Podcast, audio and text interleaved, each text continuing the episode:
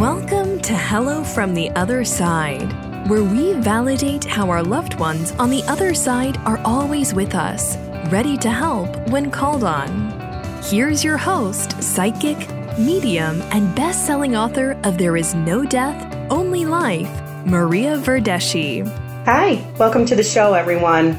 Today I have Deborah, and we're going to talk about her spiritual practice and how it helps her connect to her family on the other side, what signs she has seen, and how she has seen her, I want to say, spiritual practice um, with Buddhism and chanting, and that higher energy that she brings in with her family on the other side, and how it helps all of her life move forward. Hi, Deborah. How are you doing today? Good, Maria. Thank you for having me. I appreciate that. Oh, Deborah, thanks so much for being here today.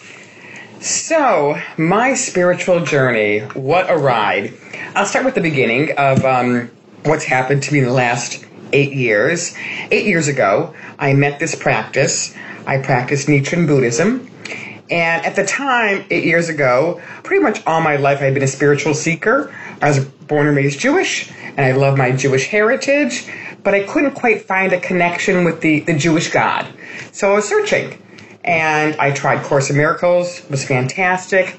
I did a lot of 12 uh, step work as well too, and uh, I even uh, joined an amazing church went to Israel and got baptized in the Jordan River. And all of those were wonderful, wonderful steps in my journey. They taught me amazing lessons and teachings. But for me, something was always missing, but I never knew what that something was. And so, mystically, I met a, a wonderful woman named uh, Kyle, and she'd been practicing Nichiren Buddhism for 46 years.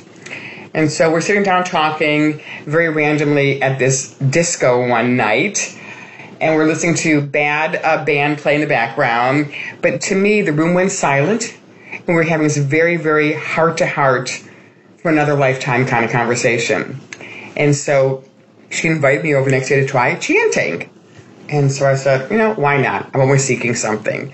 So I went to her house and she told me about this practice and how through chanting you can change your karma. And the chant goes, Nam Myoho Renge Kyo. Well, to me, it sounded like something kind of strange and googly gok, but I thought, I'll try it, right? So I tried chanting, and she gave me a challenge. She said, Deborah, pick something in your life, pick one thing in your life you want to see a change in. And for the next 30 days, try chanting five minutes in the morning and five minutes at night and see if anything in your life changes. I thought, huh, I got a big list. At the time I met her, literally every area of my life was an absolute mess financially, emotionally, spiritually, physically, family. It was all just not in a great place. And so, probably at the time I met her, my biggest challenge, my biggest obstacle was that I had been suffering for 12 years with a horrible, debilitating eating disorder, bulimia. And I literally had been to every program out there. I had been in hospitals, inpatient for months at a time, and I would do really good there, and I would come out. I'd always go back to that same thing that was killing me. And I kind of resigned myself to the fact that this is a lifelong thing I'm going to have. I will never have freedom. It was a prison, self imposed prison, I was killing myself in. So I thought, okay, that's the one thing I want to see a real change in. And so I started chanting about it five minutes in the morning, five minutes at night, not really knowing if it would work, but I thought, I'm pretty desperate right now. And so, two weeks into this 30 day challenge of chanting, it was Mother's Day eight years ago. I'll never forget, at the time, my boyfriend and I were living together, and he really hurt me emotionally that day, unbeknownst to him, and he left the house. And so, up until then, my way of dealing with hurt emotions was to numb out to literally purge my feelings and not feel them. So I went to go do what I always went to go do. And I went to the bathroom to try and purge. Now, if you've been purging for 12 years, it's like a really, really bad habit. And you just think it, and your body automatically responds to it. And so I went there, and for the first time ever, nothing happened. That's weird. Try it again. And nothing happened. And at that moment, I heard a very clear, loud voice, not from outside of me, but from inside of me, what I now know is my Buddha nature. It said, Deborah, you are now a Buddha. And your body houses this Buddha nature. It's your temple. And you wouldn't go to a synagogue or a church and throw trash on the altar. This is now your altar, and you will no longer hurt yourself anymore. And that was eight years ago. And I have not purged once since then. That is amazing. Yes, yes, it is. So I knew at that moment I had found something that was truly revolutionary for me, something that could really change my karma. And that was that something I had been looking for. Everything else I had tried never really spoke about what I call the basement of our soul, and that's our karma. And it taught me that through chanting and taking action, I could actually change past karma, present karma, and future karma. And Marie, I'll tell you, you know, in the eight years I've been doing this practice, that is just one small story of my journey of changing my karma. And my mind keeps going back to it all started you and Kyle at the disco. Yep. and then moving forward from there. Correct. A place where you wouldn't think such a big change would happen, but it did. And this happens most of the time, this is how it happens, I think, kind of in a mystical way. Randomly? Yes. Unexpected. Where you meet someone and the course of your life changes from there. Absolutely. Kind of like how I met you. Yes. Oh, Uh, how Deborah and I met is very mystical. Yes. And I'm going to let Deborah tell the story. Because I love the story. Thank you for letting me tell it. Yes, Random and Mystic is kind of like my middle name. And so I own a store with my partners called La Shop 2, little plug, Cape Harbor. and it's a beautiful, beautiful, I'm, I'm not just saying it, this is a beautiful shop. Please, you. you got to go look it up. It's, it's wonderful. And actually, this store all came about also through chanting. That's a whole nother podcast. Anyways, so um, I have a store. We specialize in iconic 20th century, mid century modern furniture, art, home decor, lighting, that kind of stuff. One day, I got a phone call from Maria, who I'd never met, didn't even hear about, nothing, about a listing of ours we had. Most of our items are photographed and put online on different online platforms. This happened to be on, on eBay. And she saw a vase online and want to know if it was still there. And I said, yes, it is. Said, okay, I happen to live locally. I'm going to come by and take a look at it. Sure, come on by. Happens all the time. But she came by and we met and she starts bringing out these old black and white 19 late 60s 70s photographs 1957 was the first one. thank you and in these pictures randomly somewhere in the picture was this vase it could be on top of a piano uh, on top of a coffee table this picture of maria as a little girl in this picture and there somewhere in the picture is this vase and she told me a story about how her mother had, I think, got it for a uh, wedding, present. Yes, wedding gift, right. And she always loved this really cool, unusual vase. A very, very unusual numbered vase. It's a limited numbered vase. Correct, from Italy. From Italy. Thank yes. you. Italian. And so she's always been looking for this vase because what happened was after Maria Maria's mother passed on, her father remarried, and I believe what happened was the new wife had possibly given it away or gotten rid of it or something like that. Maybe you know that better. Yeah. They didn't actually get like married, married, but it was. it, um, I it went somewhere. Okay. So the vase went somewhere. Yes, it was gone. It was gone. And you were kind of heartbroken because you loved that vase. You always wanted to have it, right? And so after a long time of searching and praying or whatever it was, you know, all of a sudden this vase appears on this eBay site. It happened to be in a store locally to you, right? She comes to the store, I hear a story. I was so moved by it that, yes, she uh, purchased the va- vase at a reduced price. Anyways, I randomly said to her, um, What do you do for a living? What's your business? And brings out a card and tells me I'm a psychic medium. Now, you gotta know who I am in the past. So this dear friend Kyle I mentioned has been saying to me for the last years, every six months, hey Deborah, let's you and I go get a reading by a psychic. And I'd be like, Kyle, that's your thing. It's just not my thing. I don't really buy into it. It's not something I'm really drawn to, whatever. And so she'll bother me every six months. I'll be like, Kyle, just not my thing. So, anyways, she brings out this card and I read it, and for some reason, something was really like drawing me to you and drawing to me what, what your, your gifts and talents were. And I said, Hey, do you do like readings at someone's house? And she's like, Yeah. I said, I would love for you to come over to my house one day and meet myself and my friend Kyle. And I said, How about if I put together a couple of other people and we'll have like a little girls' party at my house and we'll do a bunch of readings? And she said, I would love to. So I went home that night, and I told Kyle, she was all about it. Called some of my friends, they were all about it. And, and next thing you know, we had like um, an appointment for like next week with like five girls. Came to the house for an amazing, healing, spiritual day of enlightenment. It was truly fantastic. And it was actually during my personal reading where part of my struggle was my father, who had passed on about a year and a half previously. And a little background is he's legally my father, but he's really my stepfather who adopted me. My biological father, Bob, gave me up for adoption when my mother remarried this man, Barney. And so during the reading, you had said to me, Your father wants to apologize for the past. And that was an important message for me to hear because I was never able to actually see him or say goodbye to him before he died. And we had a very tumultuous relationship. And there were a lot of things that he did and I did that were negative causes.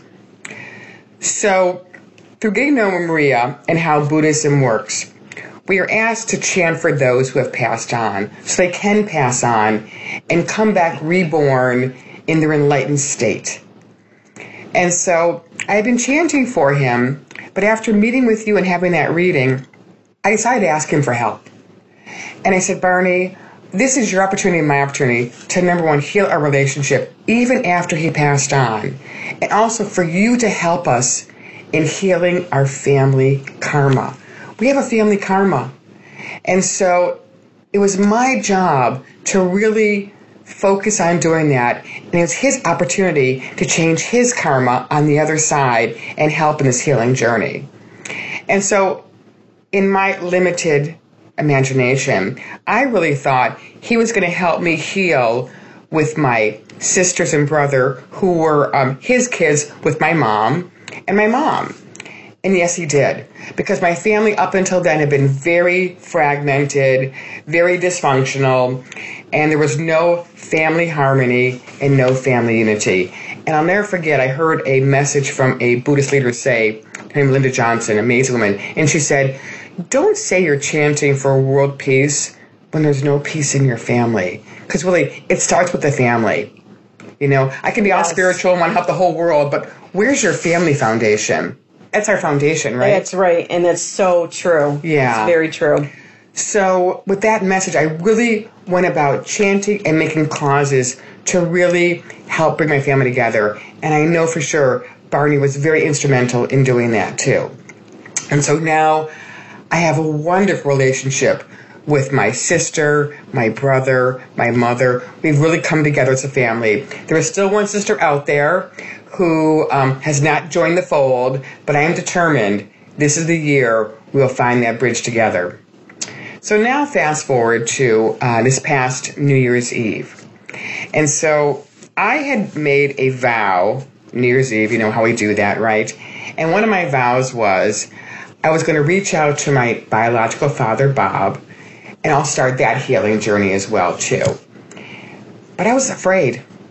I was afraid of rejection, feeling abandoned all over again by him.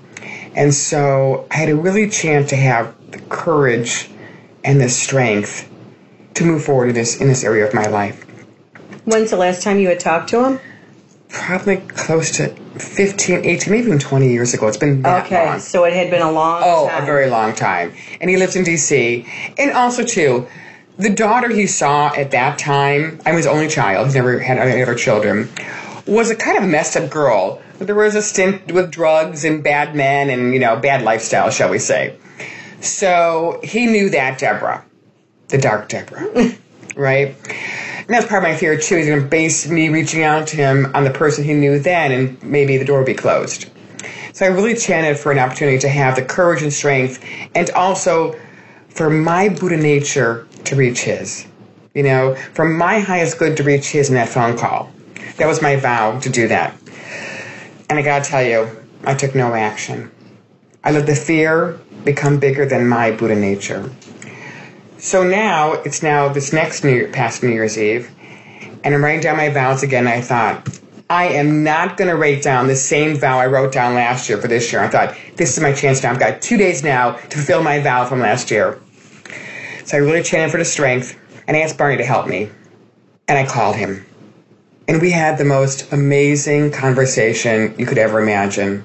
That's what I find happens too. When I chant for my Buddha nature to reach somebody else's, the conversation we have goes to a whole nother level. It's not what we expect here on this level. So we talked, we had a great conversation, and I realized that Barney was also instrumental in helping heal this family karma. It was his opportunity to also heal the causes he had made to cause disunity with me and, and Bob too. He had a part in that also. So I was allowing him in this moment to heal his karma, our family karma, and our relationship as well too. And the amazing thing is, from this one phone call that I made back in December, today is June 24th? I think so. Yes, it is. So, July 3rd, my father, Bob, is coming here from Washington, D.C.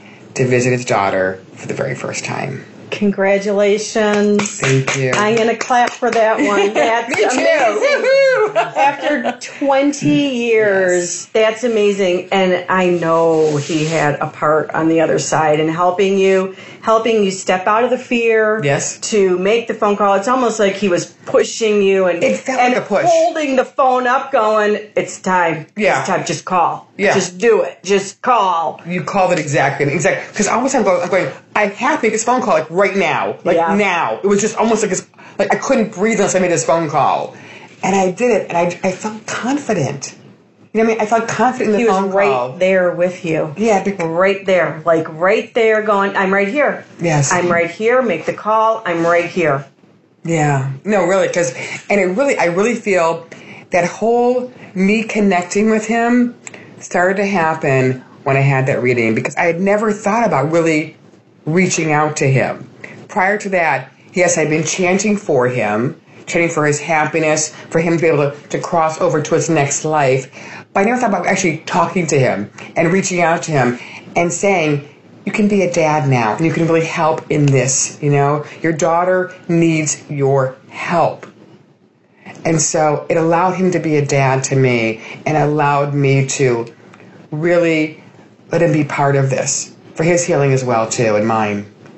It's amazing how divine intervention happens when certain people come into our lives and doors open. And for you, all starting at the disco. Right? These big doors open, and someone comes in to buy the vase, and doors open. And I know for on my end also from buying that vase hmm. and having you in my life and chanting, big doors open. Things change and things change the way they're supposed to. So other things can open. Yes. I respect everyone's spiritual journey, and there are a lot of amazing journeys out there. But if I may, Maria, since knowing you and having the pleasure of you in my life as a friend, and also someone I can practice with as well too, I have seen huge changes in you. You know, you have let go of certain things or no longer serving your highest good, and you've started doing things that help service others. You know, this book, this podcast, to me has shown me how much you've changed karma. You know, these were brave steps you took. You know, people talk about a lot of these things, but you put them into action. You know, and so you're an example to me, and I'm also very proud of you. And you've helped me so much in my journey in this short time of this lifetime knowing you. But it's been many lifetimes I've known you for sure. 'cause many. when I met you, I felt a very strong connection to you. You know, like this is not our first rodeo together. Oh, I'm sure of it. And thank you. That means a lot. Thanks. Truly, truly. Thank you. You're welcome. Yes. You know, through the podcast, they make me happy because I feel like that they're, eh, with the people that I bring on, I'm so happy to bring them on to, hey, let's learn something new. And it all comes back to how our loved ones, our family, they're all helping us over there and they're giving us that energy to do what we need to do to get to the next level and to start a podcast or write a book. Get our father in town. Call our father to get him in town. Yes, I mean, all these great things. Yes. I believe, like, for me personally, they are there waiting to help us, move us, encourage us, be our biggest cheerleader, becoming our highest good, becoming happy. Because when we're happy, right, we can then help others become happy. And that's our noble mission in life, right? Yes. So, our saying in Buddhism is this we practice for ourselves and for others. And so, they too want to be part of that. You know, maybe when they were alive they couldn't, but now where they're at now, they can. And so, it's really um, our mission to allow them to come in, to listen, to be open to that, and know they play a part in it as well, too. I believe that 500%. Awesome. Yes. Great. Great. Deborah, thank you so much for being here today. Thank you so much for sharing your story. And thank you, everybody, for listening. Thanks. Thank you. Thank you for listening to Hello from the Other Side. You can connect with Maria and book a reading at mariaverdeschi.com. While you're there, be sure to join her email list and be the first to receive special offers.